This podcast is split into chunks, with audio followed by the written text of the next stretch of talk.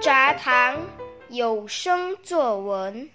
大家好，我是纪志宇，来自雪州沙白安南县新沟培青华小。今天我给大家带来我的作文《三十年后的超智能手机》。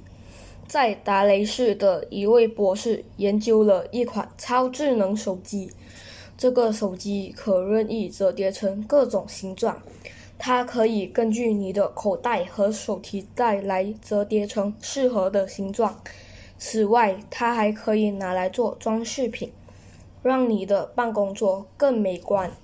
这种功能可帮助提防小偷，因为外人不晓得你折叠成什么东西，也没有人会认出来它是手机。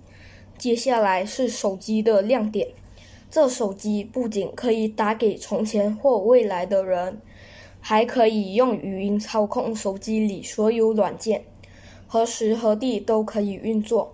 用户不必担心找不到手机而错过电话，又或是手肮脏没办法接听电话等问题。